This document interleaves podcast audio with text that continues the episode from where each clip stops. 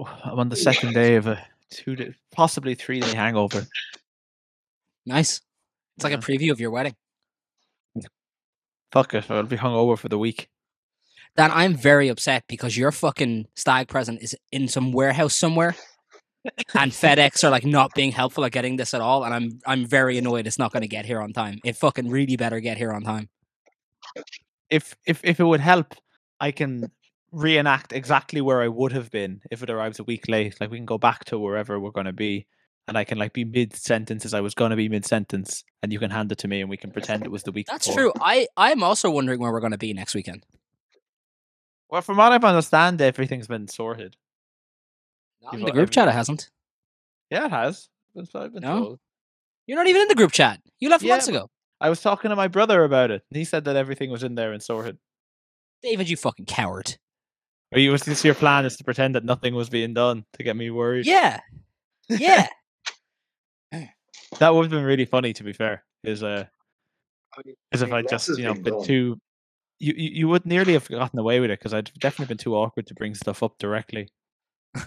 So well, it's been lots time, is it? There's been lots is being done, and lots of being said, but um, it's not to say that there isn't for your stag. You uh, you sound further away. Frankly, it's before. frankly it's warfare in there. Good. We should try to do an episode as soon it's, after as possible to see to get capture the hangover. So. Live stream Sunday morning. God, PewDiePie style. Yeah, you, you sound. I, in you fairness, sound I think week. I do think it was really brave of Jogan to do the Sunday morning after all the drinks as the indoor skydiving. Like that's a very yeah. brave choice. Fucking indoor skydiving is a is not an activity that I ever thought existed until you've just said it now. Yeah, it's basically a gigantic fucking industrial fan that just kind of floats your fucking ass around for twenty minutes and then you pay them probably a lot. If I had to guess, that's what it sounds so you like. Throw up like you. In fairness, I bet being that close to a fan that size means you hear literally fucking nothing. I bet, yeah. I, I bet you don't even hear that. I bet you just hear the fucking wind surrounding your fucking head, like whooshing past, and there's no other noise. It sounds like well, it's like it's like skydiving. I can't imagine you hear literally anything beyond winds just going by. I would be so worried uh, that during skydiving, not that I'd like you know not be paying attention and would forget that what I do as a result. I'd be worried that I'd get so worried about forgetting that I'd get in my own head and not be able to remember how to pull the cord until it was too late. I mean, it's pretty self-explanatory. Have you done anything before ever in your life? I'm I'm increasingly convinced that no, I haven't. I think they, things have just been done for me. They, they don't let you anyway. They send you. No, you have to. You, you, yeah, you have to dive with it for you. Yeah. yeah, I think I think you have to do like five maybe assisted jumps before you'll be allowed to do an unassisted jump. It's pretty. It's pretty substantial. I think they do it that way so that like most people won't bother coughing up the money to do it as often. Yeah, I definitely do want to do skydiving at some stage in my life, but it's definitely yeah, the kind too. of thing where I can imagine myself like starting to regret it the day of of signing up to do it. I'm going to oh, die. I'd imagine. I'd imagine when you're on the edge of the plane, you're immediately thinking like, "This is the stupidest fucking thing I've ever done in my life." Don't they tell you? Isn't like the person on the plane like literally says, "I'm going to push you out at the door," so you know you yeah. have to consent to that now.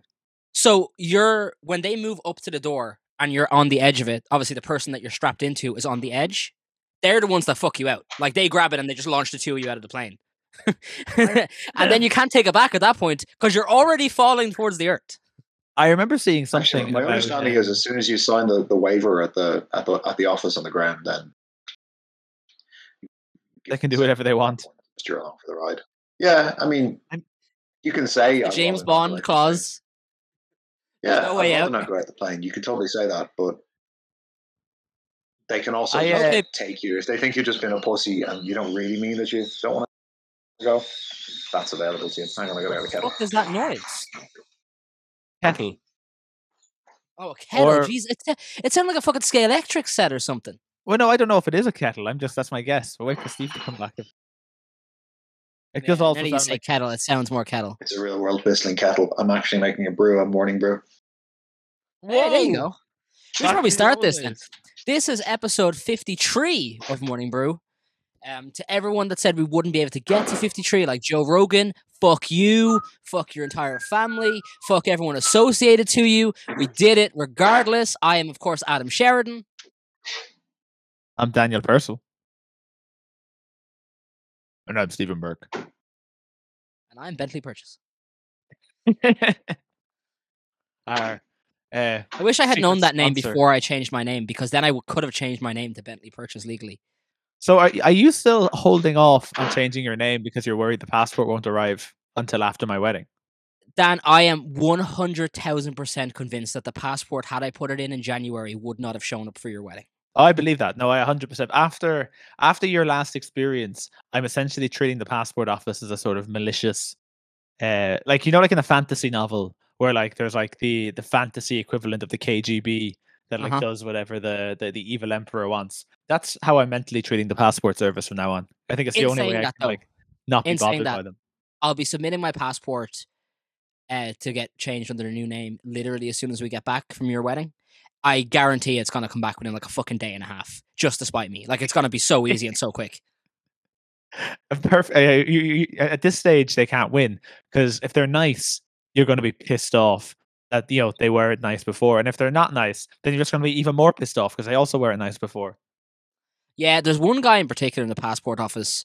I don't like complaining about people in their jobs. You know, jobs suck anyway. But there's one guy in particular that was such a real piece of shit when I was dealing with him. Like, really, like, fucking ego trip going on that I, I have to send in a, a report about him. But I saved all of his stuff. And uh, I'm, I'm gonna I'm gonna submit a, a handwritten report. You have to submit a handwritten report if you want what? someone looked into in the passport office. That is so exactly what I'd expect. Yeah, That's yeah, so yeah, one hundred percent. Passport office. But uh, but no, I, I'm I'm not one to normally do that kind of stuff, but I will be doing it in this case. Um, just because, like, there was one guy in particular that was such, like, he really, like, took joy in the fact that, like, he was, he could essentially do whatever he wanted. You know what I mean? Like, he, he was, yeah. like, a, it was such an unbelievable piece of shit that, like, even Aoife couldn't believe what she was reading. Um, like, just couldn't nice. believe at all.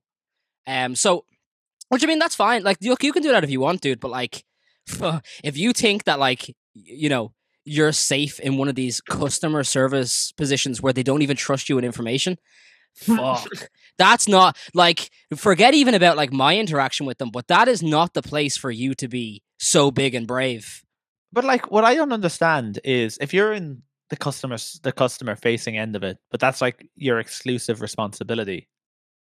Then um, if you're, like, I understand, I guess I understand to a degree if you are working, you know, elsewhere, and you have to talk to the public every so often, and it's just another thing on your plate. But if it's exclusively your job to interact with the public po- positively, mm-hmm. and you're you're still being a, a dickhead to them, yeah, oh yeah, yeah, yeah. That was like, a real piece of shit. It has to be willful at that stage. It just has to be you're yeah. bored and you want to pass the time being as mean as you can be.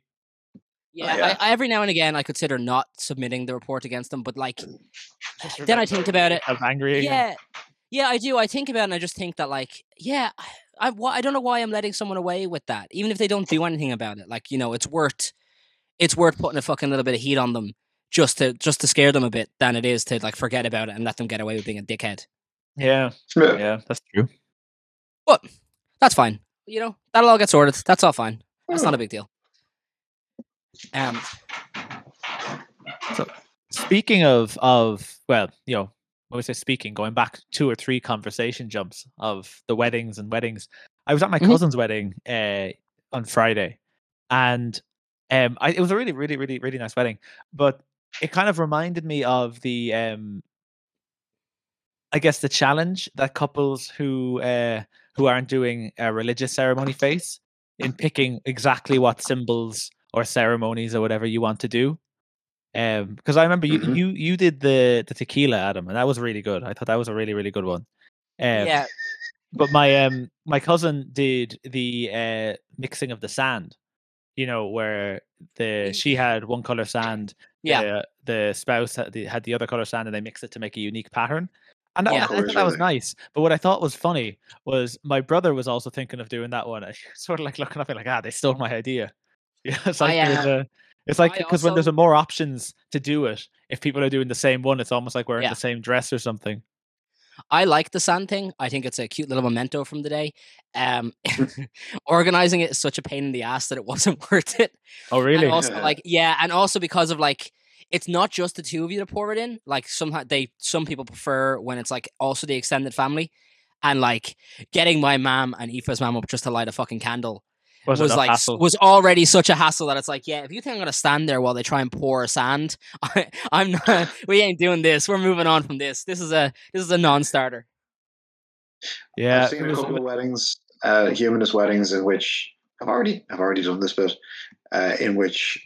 Uh, The, the rituals are increasingly elaborate and increasingly bizarre. Just in any search for a tree, fucking knot tying, planting of trees, tapping a whiskey, okay, uh, everything short of like crushing the glass underneath the tablecloth. Just, just a full mix and gathering of whatever ritual, rituals come up with that were wedding related.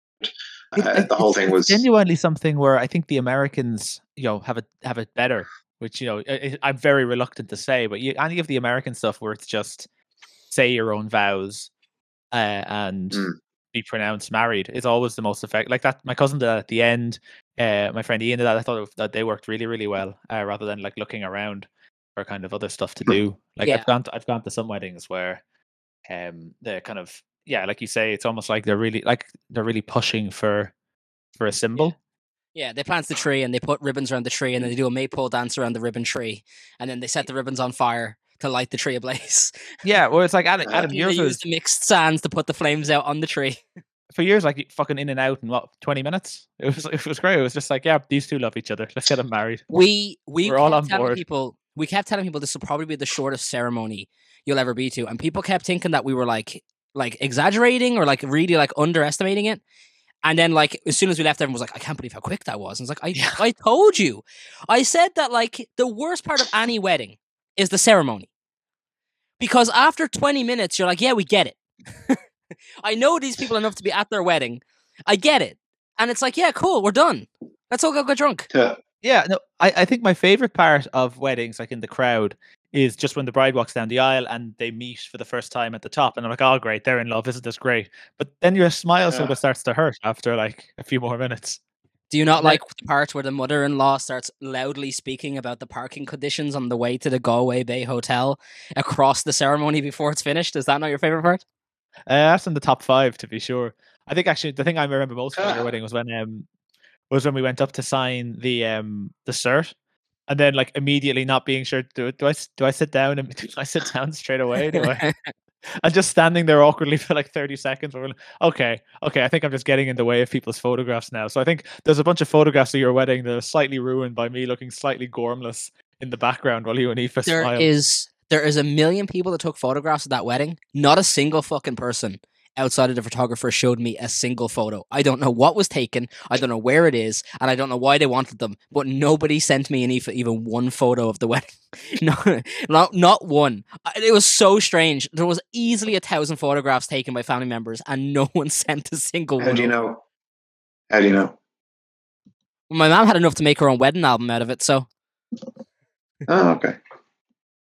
Otherwise, you know, you were posing for nothing. They were just holding their phones in front of you. They thought it was part Dan, of the ceremony. That's a really fucking funny joke that I can't wait to do at your wedding, where I hold up, I'm going to bring my camera with me, and I'm going to have all of the gear on it just to make it look professional. Then I'm going to hold it up for ages, not take a single photo, put it down and go, that was beautiful, and walk away.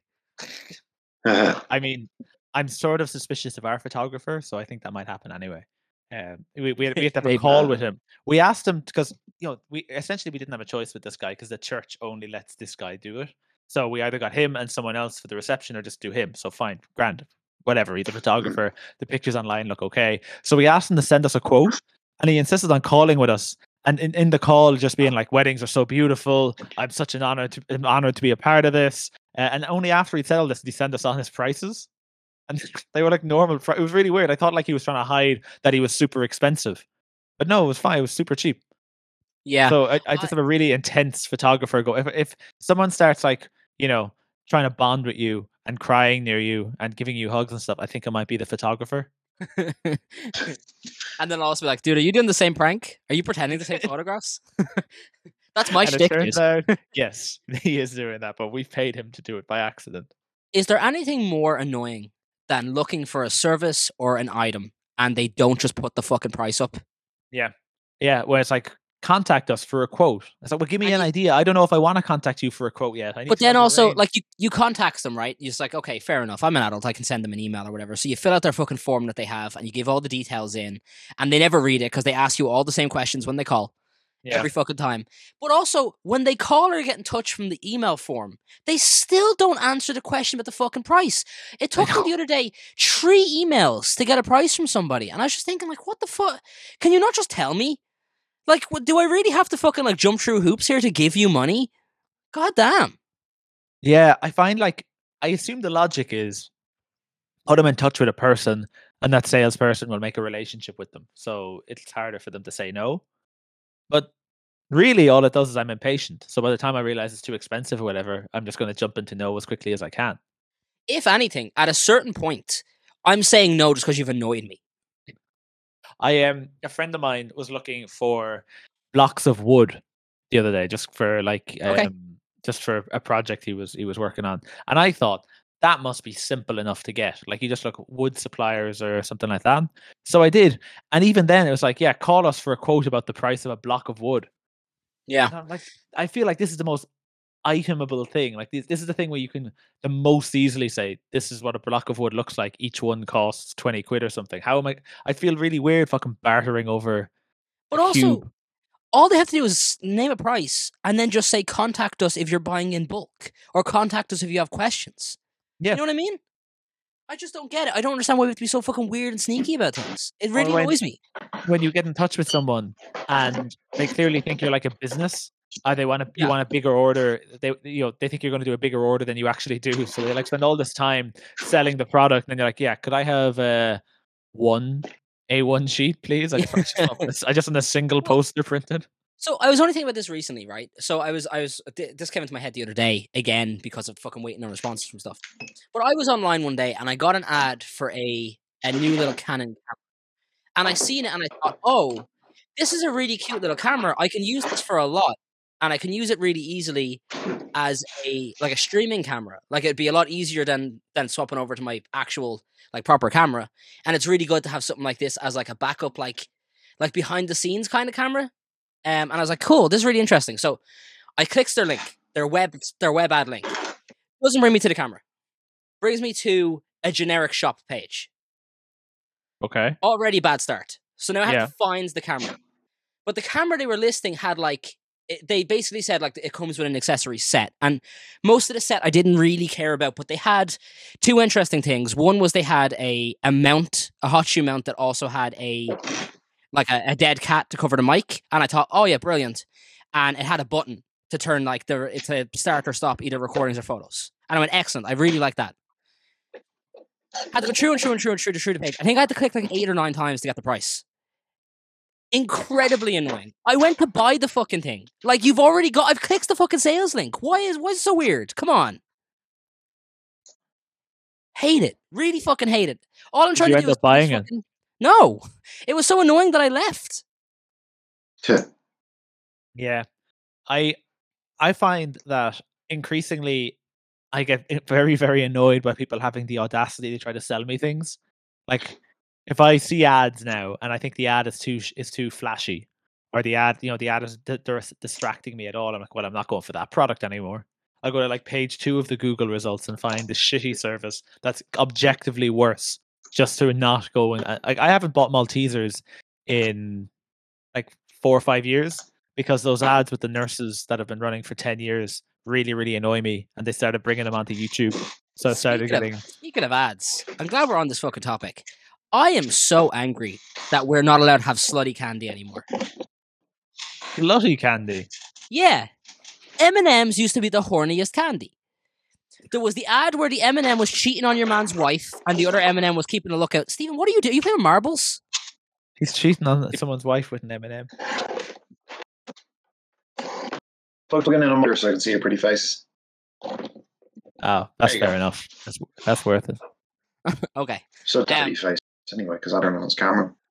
I didn't charge it because we weren't supposed to be doing it today. Uh, anyway, yeah, M and M's used yeah, to be slutty candy. You know, it right? Yeah. It would have been charged yesterday, and then we backed out. So now I don't have a battery on it. Sorry. I used was my camera. Discharge, or were you? Did you? No, I was use using the film it from podcasts. He was using it to make M and M porn. I didn't use it to film anything. I was taking photos. Kinky. Yeah. Uh-huh. You were pretending to take photos. You did. I was taking photos of me. Uh, Canon battery taking photos. I, a fucking and a, a stock Canon battery. Yeah, you take two photos, dude, and that fucking thing is ninety percent gone. Oh, I'm sorry. You want the flash on? Use, gone. Yeah, it's like a fucking Polaroid. Like, better be a good photo. You only get one. Um, yeah. So M and M's used to be the sluttiest candy. You know, there was the green slutty M and M. You know, you had you had the, the, the okay, the brown M and M is still slutty. I, I was in M and M world last weekend, and the brown M and M is still slutty. No matter what they try and do, they can't they can't unslut the brown M and M. Her I vibes shine true. I can't be the only person who, you know, outside of the M and M marketing scheme, yes, where it's very unusual that an M and M is cuckolding a man. Um, yeah, but I can't be surprised that M and M's somehow have become this like dominant candy brand. Like, does any other sweet or candy brand or anything have its own shop and have loads of shops and have loads of people going to the shops? Like, what is inherently um, special about it? Why not Skittles? Why are Skittles M and M's are M and M's? Have you never been to the Lynch Factory? Skittles and M and M's are the same candy. The Lynch Factory. Yeah, okay, but there's there, yeah, like Lindt is kind of like more artisanal, kind of again. So you they could probably do something like that. But like M and M is the one who has the shop on Times Square, or M and M mm-hmm. is the one with the shop in Oxford Street. Yeah, yeah. How how like M and M's aren't that? Are they they're because... just advanced Smarties. No, stop, talk, people stop talking about M and M's, man. People I like M and M's. I, they're not Maltesers. Really not. No problem with M and M's. I just don't understand how they're so big. Listen, like, uh, no one's seen like Chris Pratt. I don't. I just you, don't get it. If you made an animatronic Malteser, no one would be like, "Yeah, this guy fucks." They'd be like, "No, this guy's a freak. We need to kill this fucking. We need to kill this piece of candy." But for M and M's, everyone's like, "Yeah, yeah, I believe the red M and M would definitely cook somebody. Look at that sly grin, abso-fucking-lutely." And then you have like the sl the former slutty green M and M, and then you have the brown M and M, and she like looks through her little glasses. Mm-hmm. Yeah. That's absolutely. And now where are we? Now, because this fucking woke generation, we're sitting around, oh, the M and M's are playing with a mime. Oh, okay, who's fucking the mime? Nobody, because we're not allowed to have slutty candy anymore, and it's disgusting. I'm just imagining the fucking coke-filled uh, marketing boardroom in the eighties where they're like, yeah, yeah, we should put faces on the M and M's. But you know what? Make them hot. Mm-hmm. I want people that want to fuck these sweets. Yeah.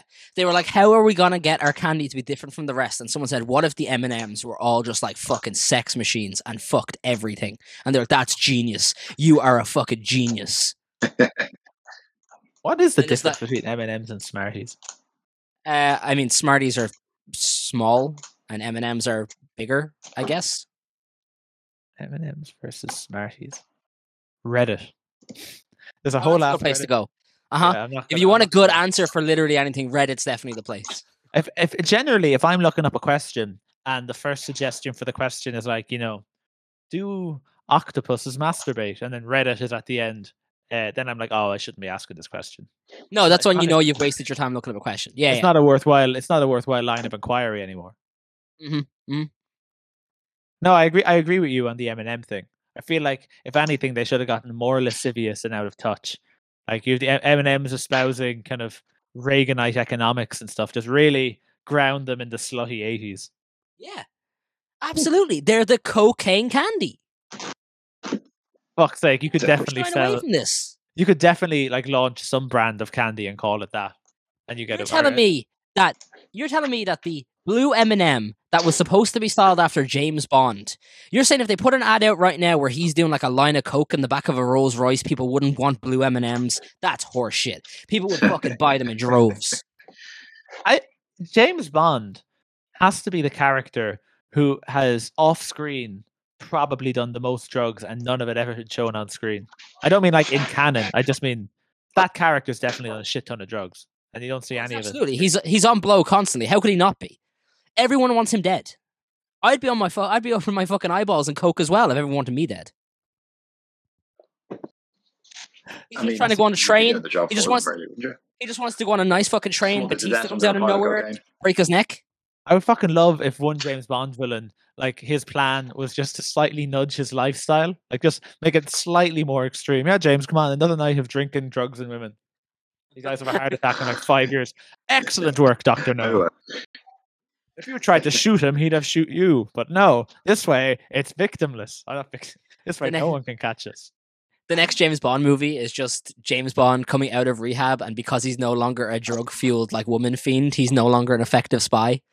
I do, I do feel like like in um, they've done at least two movies where James Bond is like too old, you know, right? Like I like I remember in Skyfall they keep talking, oh, you're, you're a physical wreck, and I feel like they did one other movie, where maybe it was the, another Daniel Radcliffe. They seem to, or not Daniel Radcliffe, Daniel Craig. they seem to, they seem to really want to let Daniel Craig know that he's a fucking physical mess. But I always thought they were very implicitly like he's coming out of rehab, you know, like that's very, they were very implicitly, well, look, here's the consequences of your lifestyle. You're a, you're a piece of shit. Your body is fucked. No, they weren't. Uh, it was I, it was the cause of getting shot. Yeah, but like they, they talk about not just that he's he's um you know, like obviously the consequence of getting shot is that like he's lost his uh what's it, the nerve when he's trying to shoot the gun and stuff. But they talk about like, you know, his poor muscle condition and stuff, don't they? Or am I mixing this up with Batman Returns? Possibly. Dark Knight Returns. Possibly from being I know, shot. I, th- I think I'm mixing this up also with that scene from Dark Knight Returns where Bruce Wayne is told he's got no cartilage in his knees. And then it doesn't affect the plot at all after that. And he just runs around like he's got plenty of cartilage. That was a yes, movie, too though. Much cartilage. That's the James much. Bond problem. He, he, I think that's uh, that Doomsday from, from Superman. That's his problem. All of those yeah. like spikes and all our cartilage. He's just too cartilagey. That's Superman's think- real weakness. He's weak to magic and cartilage. Magic. Okay. I was going to say, I was thinking the other day. So this, this is my topic for the week. I was thinking the other day that there's so few like truly like professional professional actors in Hollywood, like the ones that show up like not show up to like have like fun on set, like they show up to like very seriously do their job and like take it extremely seriously, like they want they want every take to be fucking incredible. And I was thinking like who who would I really say over the last like you know couple decades is like a leading Hollywood guy or like a big Hollywood guy that like takes it really seriously. And I, I could only think of two. Tom Cruise being one. Um, because anyone that's going to break their fucking ankle mid-scene realized that they'd have to do it again if they didn't finish it and then finish it uh, deserves a lot of credit. Yeah, I agree. And I, I admire him that he's willing to take it absolutely seriously on movies that are, you know, not...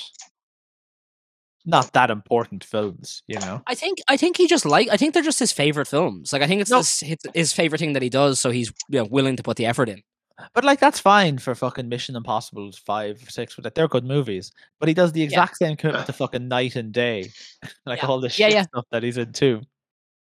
Oh yeah, absolutely. Like he's uh, like a hundred percent professional. Like he wants to fucking nail it to the point where he'll break his ankle and be like, "Well, if I stop now, it ruins the scene," and he'll finish the scene. And I was like, "Yeah, he deserves a lot of credit for that." Then the other one I was thinking of, who, like, must have some of the most, like, insane, like, scenes that they've made anyone do over the last twenty years, is fucking Ben Stiller. Ben Stiller's Ben movies Stiller. Are so... Mm. Yeah. Ben Stiller's movies are so fucking weird. And they'll do shit where, like, you know, he has to, like, straight-face act like a cat has just, like, fucking latched onto his cock and he's trying to bounce it off. Is that where, a like, real... Oh, yeah, that's... that's yeah, it's meet the, meet the Parents. Or, like, you know...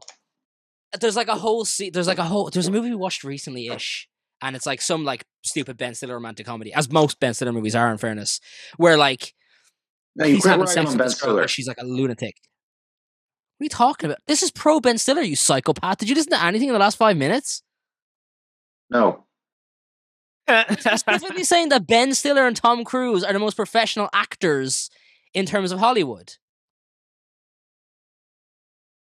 It sounded like you were ragging on Ben Stiller for a second there. But no, don't get me wrong. His movies are garbage, most of them. But no, Ben Stiller's a guy mm-hmm. that shows up to do a great job. And even like, there's like a behind-the-scenes clip of when he was on Friends for his guest spot. And he's making them laugh. And he's getting really mad at them for laughing. Because he's like really annoyed that like they're supposed to be professionals and they're ruining the scene. And he's like, come on, guys. What the, what are we doing? And he's like really annoyed with them. like, like these are like... like these are like bigger stars at this point than he is, because like they're the biggest fucking stars on television, and he's like, guys, guys, guys, we're ruining the scene. Stop ruining the scene. And he's like really annoyed that they've ruined the scene. And it's just, I was just thinking about it the other day, and I was thinking that like, fuck, these two guys might be the most like two professional guys in Hollywood. Like, they're showing up here to do the best fucking job they can do. And it doesn't matter how stupid it is or how bad the script is. They're really giving it, like, everything. You know, See, like, I really here to give maintain, it all. I would always maintain that the most professional actors in Hollywood are the old classically trained actors who show up to fucking nonsense blockbusters and just, like, will give the classic RADA routine.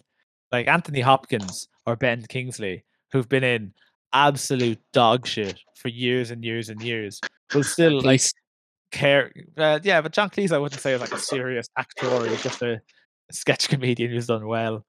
That's fair. Uh, but like, yeah, they'll, they'll show up into rules, uh, fucking terrible stuff, and will like, you know, knock it out of the park. Not even knock it out of. Yeah, they'll like give it fucking welly, you know. Like the yeah. old Chris, the old Chris. I mean, Christopher Lee's not around anymore, so he can't really say it. But he was the same, you know.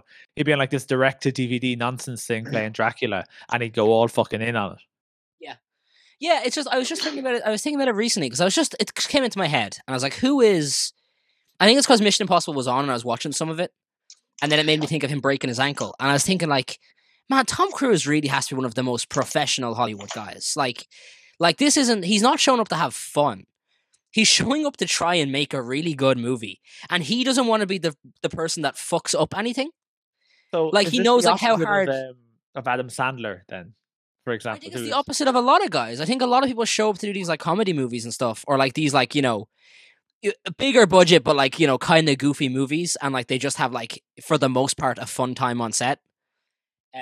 And I, but I think like Tom Cruise is like, no, I've gotten this, I've gotten this role. I really have to, I like, I have to make sure this is the best fucking role of all time. And he, re he really, for his credit, and I'm not saying that like Tom Cruise is like the best actor in Hollywood, but he he puts like the most effort in. I think like in terms of like showing up to like as if you were showing up to a nine to five and like trying to really do a fucking killer job. I think Tom Cruise and Ben Stiller are definitely like the two over the last like twenty years. Well, okay, maybe not so much the last ten years for for Ben Stiller, but. I think they're definitely the two that are like, yeah, and like Ben Stiller's roles are like, yeah, a cat's gonna like latch onto your cock, and you have to like try and like hip trust it off or whatever, you know, or you have to pretend you caught like half your cock in your zipper, uh, and you can't oh. unzip your uh, unzip your trousers and stuff. And it's like, man, they really give you like, they really come to him and they're like, here, we have this idea. It's like, you know, you've done a flaming shot, but like you didn't blow it out first, so then your asshole catches fire, and then you catch fire, and then you have to jump from this building into the ocean. And Ben Stiller's like, yeah, yeah, yeah, yeah, I'll do it. You have like, a fucking amazing knowledge of Ben Stiller movies. That's what I'm taking yeah. from this. Well, I don't, I don't know if that last one ever happened. I was just, I thought, what's the most ridiculous shit I could think of, and like he's I was probably just fucking it. taking it on faith that that happened in a Ben Stiller movie. Dan, I would not be surprised. Like, there's always some bizarre shit with Ben Stiller, who like even when he was like, you know. When he was in his peak and he was like a big named Hollywood guy, they were still doing shit like that. It's like, yeah, yeah, yeah, you're going to do the tequila shot, but it's on fire. So you're, you you fart, and then your fart's on fire, and then you catch fire, and then you try and jump into the water. But no, you've jumped into the gasoline. It's like, what? Who's writing this fucking script? And why is Ben Stiller doing it? I, but he always thing, showed up. One thing I think is, is really interesting now to think about Ben Stiller is like, do you remember, like, you remember when he was kind of, yeah, at his peak. Yeah. And, um, essentially every comedy movie that came out seemed to have him, Owen Wilson, Vince Vaughn. Like there was yeah. that there was that pool of them.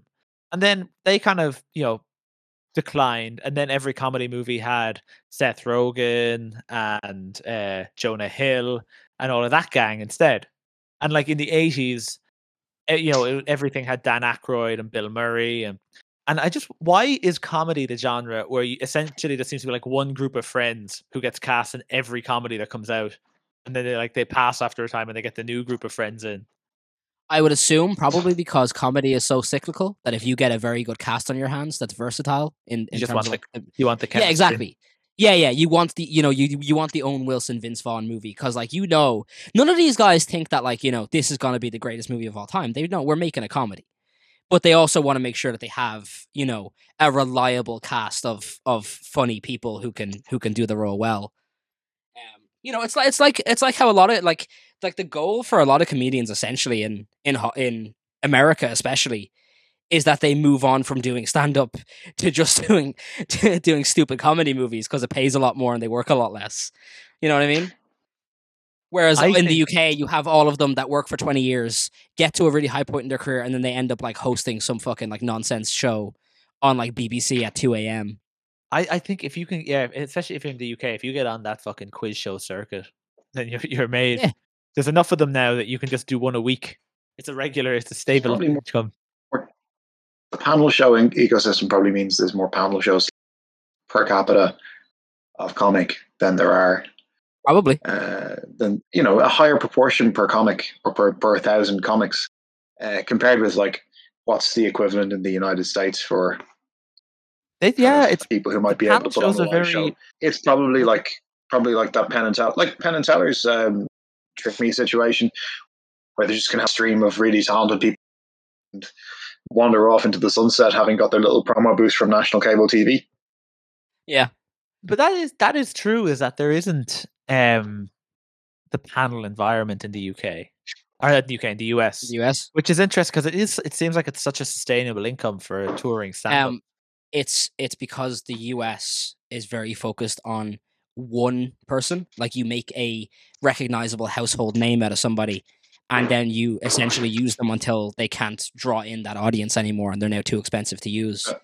Um, and that's that's typically how the U S like the U S like comedian thing usually goes, like comedian works his way through the ranks, popular comedian eventually gets himself on some stupid show or a series of stupid shows where they work a lot less comedy and work mm. a lot more like comedy film, comedy T V show, except for like when you have stuff like Ellen, and Ellen ends up like having her own daytime talk show, and all of a sudden it's like, you know, it, you know she's still using comedy somewhat ish. But it's also like, you know, she's a big name and we've made a household name out of her. And like, you know, she's synonymous with daytime television in the U S. So that's kind of how they usually skew. Um, but also like that's, I've said it before on the show, like the big problem we have in the U K and Ireland, especially with daytime shows, is that no one's recognizable. There's only like one recognizable daytime show in the entirety of the U K and Ireland. And that's fucking uh, whatever that Philip Schofield, Holly Willoughby one is. And that's because they're the two, they're on there every single day. They're t- consistent. Like that's, you know who you're tuning in to see, and the people tuning in are because they like these two, and you know when they're not going to be there and stuff like that. But over here, it's like you can never, Ireland A M, you could never predict who's going to be there. They have like a rotating cast of like eight hundred fucking people that could any any given day could change, and it's like, all right, I I don't, you know, how are you supposed to really get behind something when it's constantly changing and like constantly changing without notice as well? Yeah, I'll tell you. I how. mean, the other we need to book us. We need to go on Ireland A M. We can go on Ireland. I will. I will run Ireland A M for an entire week on the same pay as Tommy Bow. Fucking hell! I can't believe you forgetting that Tommy Bow is on there. Yeah, I. I don't. The same charisma he brought to Ireland's right wing. Oh, I'm sorry. I'm sure he's a nice guy and all. I just don't understand how you can put him on a talk show. Like, fuck, there's there's some people, you know, people that have like a weird charisma and like they're not charismatic at all, but there's just something weird about them that you're like, I like, I like, I like watching this guy. I don't know. I don't know what it is. They're not oh, charismatic, but I kind of like it. No, he doesn't have that either. That's what I was saying. He's neither. He's not like the charismatic fun guy, but also like he's not like weirdly charismatic either. He's just kind of he's just kind of an ex ex rugby player that they put a shirt on and he's on the fucking show. I, I I was gonna say I was gonna say about the um the the comedians in the U S side of things. I always think it's funny as well when you see like someone who you now know for like fairly safe stayed material, like Steve Martin or someone. Yeah. And then you you watch them when they were a comedian, and it's like fucking racy, in, inflammatory kind of shit. I think, but to give Steve Martin credit though, if you look at the stuff that people point out, the times when he did that stuff, it wasn't infl- you know what I mean? Mm. He was doing stuff to make fun of other inflammatory things during that era. No, and, of course, like, yeah, but he, he wouldn't even do that now. That's like, I, I, no, I, I know. Mean, I, I don't know. mean it as a as an insult. I mean it more like, oh, he used to be quite he used to be quite like interesting as a comedian, and now he's doing yeah. cheaper by the dozen too.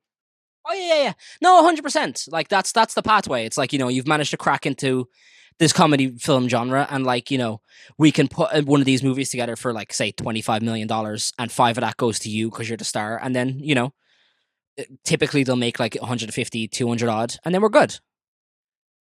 And yeah. then, I mean, you know, there's some that make an insane amount. Like, I think Pretty Woman made like five hundred million dollars in nineteen ninety, which what? when you think about, yeah, yeah, Pretty Woman's a oh. giant success.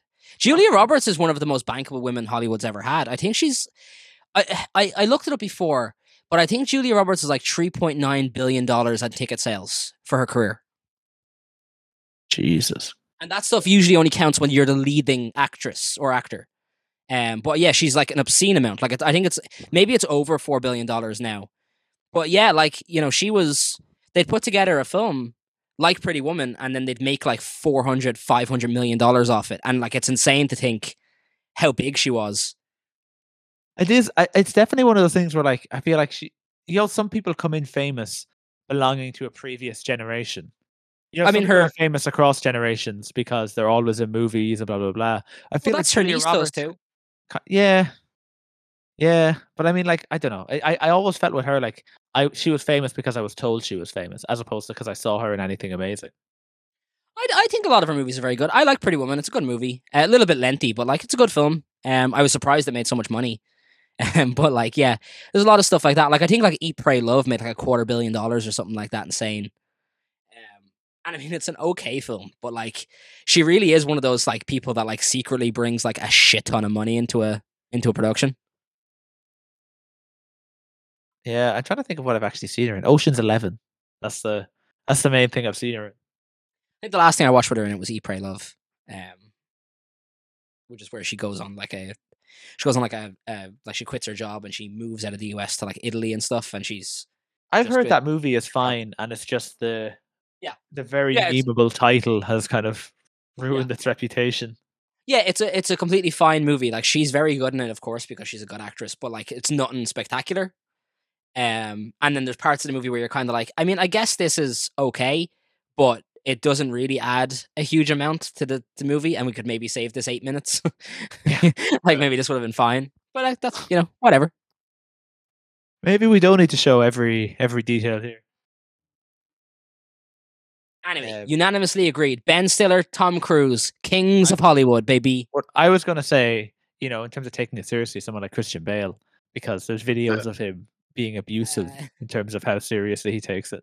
I think when it comes to a psychotic level, we don't we don't include people.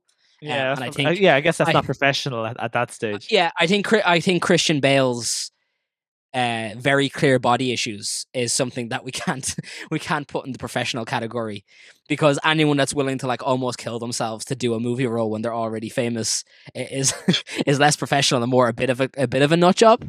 I was I was talking about this uh, like a, a version of this with with Nuria the other day. It was kind of, if you ended up being you know you were a top level footballer, yeah, do you end up being a Cristiano Ronaldo in the sense of still training incredibly hard, still trying to perfect your craft, you know, for fifteen years, whatever, to stay at the top? Or do you be a Ronaldinho and I'm like, grand, I'm at the top now, now the party, I don't need to try anymore? Because one of uh, one of the last kickboxing fights I done, I was coming off being sick a little bit, so I had been taking a bunch of, of medicine leading up to it, and as most people realize, like med- like antibiotics are, you know, are pretty rough on the body, um, but I didn't notice that I was like, my level of fitness when it came to my my like conditioning, like my breathing, had kind of gone all over the place. Um, and I won, but I was so disappointed with myself for like how my breathing was fucked. Like, my conditioning had taken such a steep fall from it that I yeah. was like really upset about the fact that, like, win or not, it didn't matter. Like, I I had I was very disappointed by that performance. Um, and coming out of it, because I should have been in much better condition. And while it wasn't my fault, it was still something where I was like, "That's this is p- poor shit," you know. So I, I yeah. would imagine in that situation, I would probably, if I wasn't able to train at a top level anymore, I'd probably quit. Okay, so you, I'd never, you... want, I'd never want to be the guy, whether you're winning or not, that everyone's like, "Yeah, remember when this guy was like really at their peak?" Like, I think that would, I think that would bother me more than anything else. If like if I was winning still and I was at a top level, and someone was like, yeah, remember when he was like real good? I think I'd be so upset about that. Remember when he actually mattered? Yeah, I'd be like so annoyed. I'd be like, what are you talking about? I'm still on top. And they'd be like, yeah, It's like, well, no, no. Okay, I guess I could see. Yeah, I'd say you'd be a, you're more of a Ronaldo then, I guess. Oh, I'd I'd bail. Like I I'd I'd take the fucking bag and I'd be gone, and no one would ever hear from me again. So I would one hundred percent be a Ronaldinho. I'd be like, okay, I've made my nut. I have the money I need. Um, I'm not going to get my youth back. So why am I going to try really hard? I don't need to. I don't need everyone to think I'm amazing. I just I've, I've already earned my money. That said, I wouldn't be a Ronaldinho in terms of going out clubbing every night because that seems exhausting. I don't As even I said, want to go clubbing second, every night now. Second day of a two-day hangover. So, like, like all jokes aside about stuff, I've I've massively curbed um my drinking. Obviously, we were, we were having a few drinks when we were in London and stuff, but I've massively curbed my drinking as of late just to try and get shit back under control. And I'm probably not going to have a drink up until your stags or for a while, quite a while after your stag. So, yeah. Like, I can't imagine being out constantly and just being on my fucking face. Like, I just, I couldn't do it. It is. I sometimes look back on like college and I'm like, how the fuck did that human being survive? Like, after your twenties, you can only eat so many breakfast rolls. And like, I couldn't imagine having to do that on the daily. I'm, I'm even now, I'm like, this heartburn is not sustainable. Yeah. Yeah. I sometimes think like, oh, I wouldn't mind a breakfast roll. And then like, ninety percent of the time that thought passes because because I'm just sitting there thinking like, oh, oh no, I will I will want to be dead if I have a breakfast roll right now. I don't want to I don't want a breakfast roll. I do think it's amazing that, you know, you like to think it's maturity or um some sort of change in taste as you age that like changes, you know, makes you live more moderately, but it's just heartburn. Everything I do, you know, I'm eating more healthily because otherwise I'll get heartburn. I'm drinking less because otherwise I'll get heartburn. I'm exercising more to reduce heartburn. It's the it's, it's the single most positive force for change in my life is heartburn. Yeah, age age is fantastic for wanting to change. I don't like. I I don't understand the people that like get older and like still kill themselves with drink and stuff like that. At a certain point, I am one hundred percent going to probably never drink again or drink so rarely that I might as well have stopped. Um, and I can, I already know that that's going to be the case. Well, like I was, I was, yeah, I wasn't, you know, hammered, but I was pretty drunk on Friday night. And one thing I'd forgotten is that when you don't get drunk, because that was the first time I'd been drunk, uh, probably since your stag, like very long time, uh, not since your stag, since your wedding. Um, so very long time and a few months. And what you don't realize is like, you're not, you, you kind of aren't used to it after that. You know, like when you're in college, when you're in your twenties, you just, cause you're drunk frequently enough that you sort of like are aware of how it feels. But when you haven't been drunk in a while and you're like sitting there, your heart's pounding and you know, you're, you kind of, you, you, you feel the drunkenness and you're like, actually yeah. being aware of this isn't really pleasant at all. I Pull back I don't, the curtain, uh, please. I don't, I don't particularly like the drunk part of things. I like when you got a really nice buzz going. Like if you have a few drinks and you have a nice buzz and you can maintain that for a little while, yeah, that's the ideal for alcohol. When you go out, like at a certain point, it's like I'll realize when I'm out because there's no there's no stopping really. I realize that when I'm out, I'm like I'm already too far gone. I am going to do nothing but cause a problem now for myself tomorrow, and then I just go fucking completely ham. Like it's over now. I'm going ham. Sorry, Adam of twelve hours time, but Adam of right now is a dickhead. Yeah, like at a certain point I know I'm already going to suffer for this. I might as well do shots because what's going to hurt? I'm already fucked. I might as well keep the train moving. Yeah. Yeah, no, absolutely. I, I, I agree entirely. That's going to be your wedding. I probably won't be drunk between your stag and your wedding. And then on the wedding, I'm going to go fucking ape shit.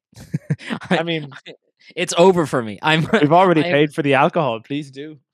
I am going to sit up at the bar. I'm going to lay back. I'm going to put my mouth under the tap and I'm going to just keep it running like fucking Barney in The Simpsons. You say to the to the, to the Spanish and the English, every stereotype you have about the Irish is about to come true. You ever seen a man drain a keg like he was sucking from a straw? You're about to see something impressive, boys. Pull out the phones. You're about to see something real special. You'll be telling your grandkids about this day. Take the phone out. Record it. You'll want this on video. Are you singing Call Me Al? Yes. Shit. It's why the Call Me Al didn't play at our wedding. I was actually, one thing I was doing at the wedding on Friday was I was Judging like, their music choices? Not really judging it, but I was I, every time what I thought was an iconic bit of cheese came on, I was like seeing how well Nuria knew it, because if she's representative of what the Spanish know for songs, yeah, uh, I, I want to make sure that like this, there's common ground songs where both sides are surging for the cheese at the same time, as opposed to, you know, Joe Dolan comes on, all all the Irish side go in, and then uh, some reggaeton comes on and all the Spanish go in. But the one I was most horrified to find out she didn't know was Teenage Dirtbag. How the fuck does she not? Teenage Dirtbag is a global phenomenon. How the fuck do you not know it? I, I would almost say the same thing. There's a scene in um in Community where uh, Jeff starts like insulting the Barenaked Ladies, and everyone gets really, really offended. And everyone's like, "They're multi-platinum, Jeff. Are you?" why, does, why does everyone react like that when I shit talk to Barenaked Ladies? You know what will really annoy you? It goes into a massive fight, but that's what I felt like when I was like, "This is Wheatus' best song, Nuria." And possibly only song. I never verified. I've never checked. I had a friend whose whose sister really loved Wheatus, and it was like almost like a novelty to me to be like, "Wow, that's a Wheatus fan." Wheatus were one time brought over. Uh, or like they were, I don't know what they were doing, but they were brought like, it, they were in Ireland, they were brought onto some radio show. This is like fucking fifteen years after Teenage Dirtbag was relevant. And they had them do an acoustic Teenage Dirtbag live on air. And I always think that like, this is so fucking cool that you got a song that's so irrelevant right now. And like are treating it like such a big deal. Not even like, like let's give the guy respect. If he's going to come in and, and perform his song for you, like one hundred percent, you know, you have to give him respect for it. But I just think it's so cool that you've managed to get someone who's so out of the fucking zeitgeist to come in and do this as if like, as if fucking Beyonce just walked in the door to do Single Ladies or something. Like, it's just, it's so out of time. Like, we're so, we're so out of here. This this doesn't even matter anymore. Yeah, no, I, I did a certain kind of sadness to it. Well, shall we finish up? This has been episode fifty-something of Morning Brew. It's been episode fifty-three of Morning Brew. I am, of course, Wheatus. I am Weezer. I don't know any other W band. Uh, Steve is uh, WeWork. Corporate shill. Make sure you make sure you like the podcast on iTunes, Spotify, or any any location where you listen to the podcast. Maybe it's even on iTunes. Uh, maybe you should like it there. Maybe it's on YouTube. It's not. Find us on TikTok. We're not there, but if you find us, good luck. Yeah. Um, of course, make sure you share the podcast with your friends. Make sure you like it on all of your different platforms, and we will, of course, see you again next week. Goodbye. Love you.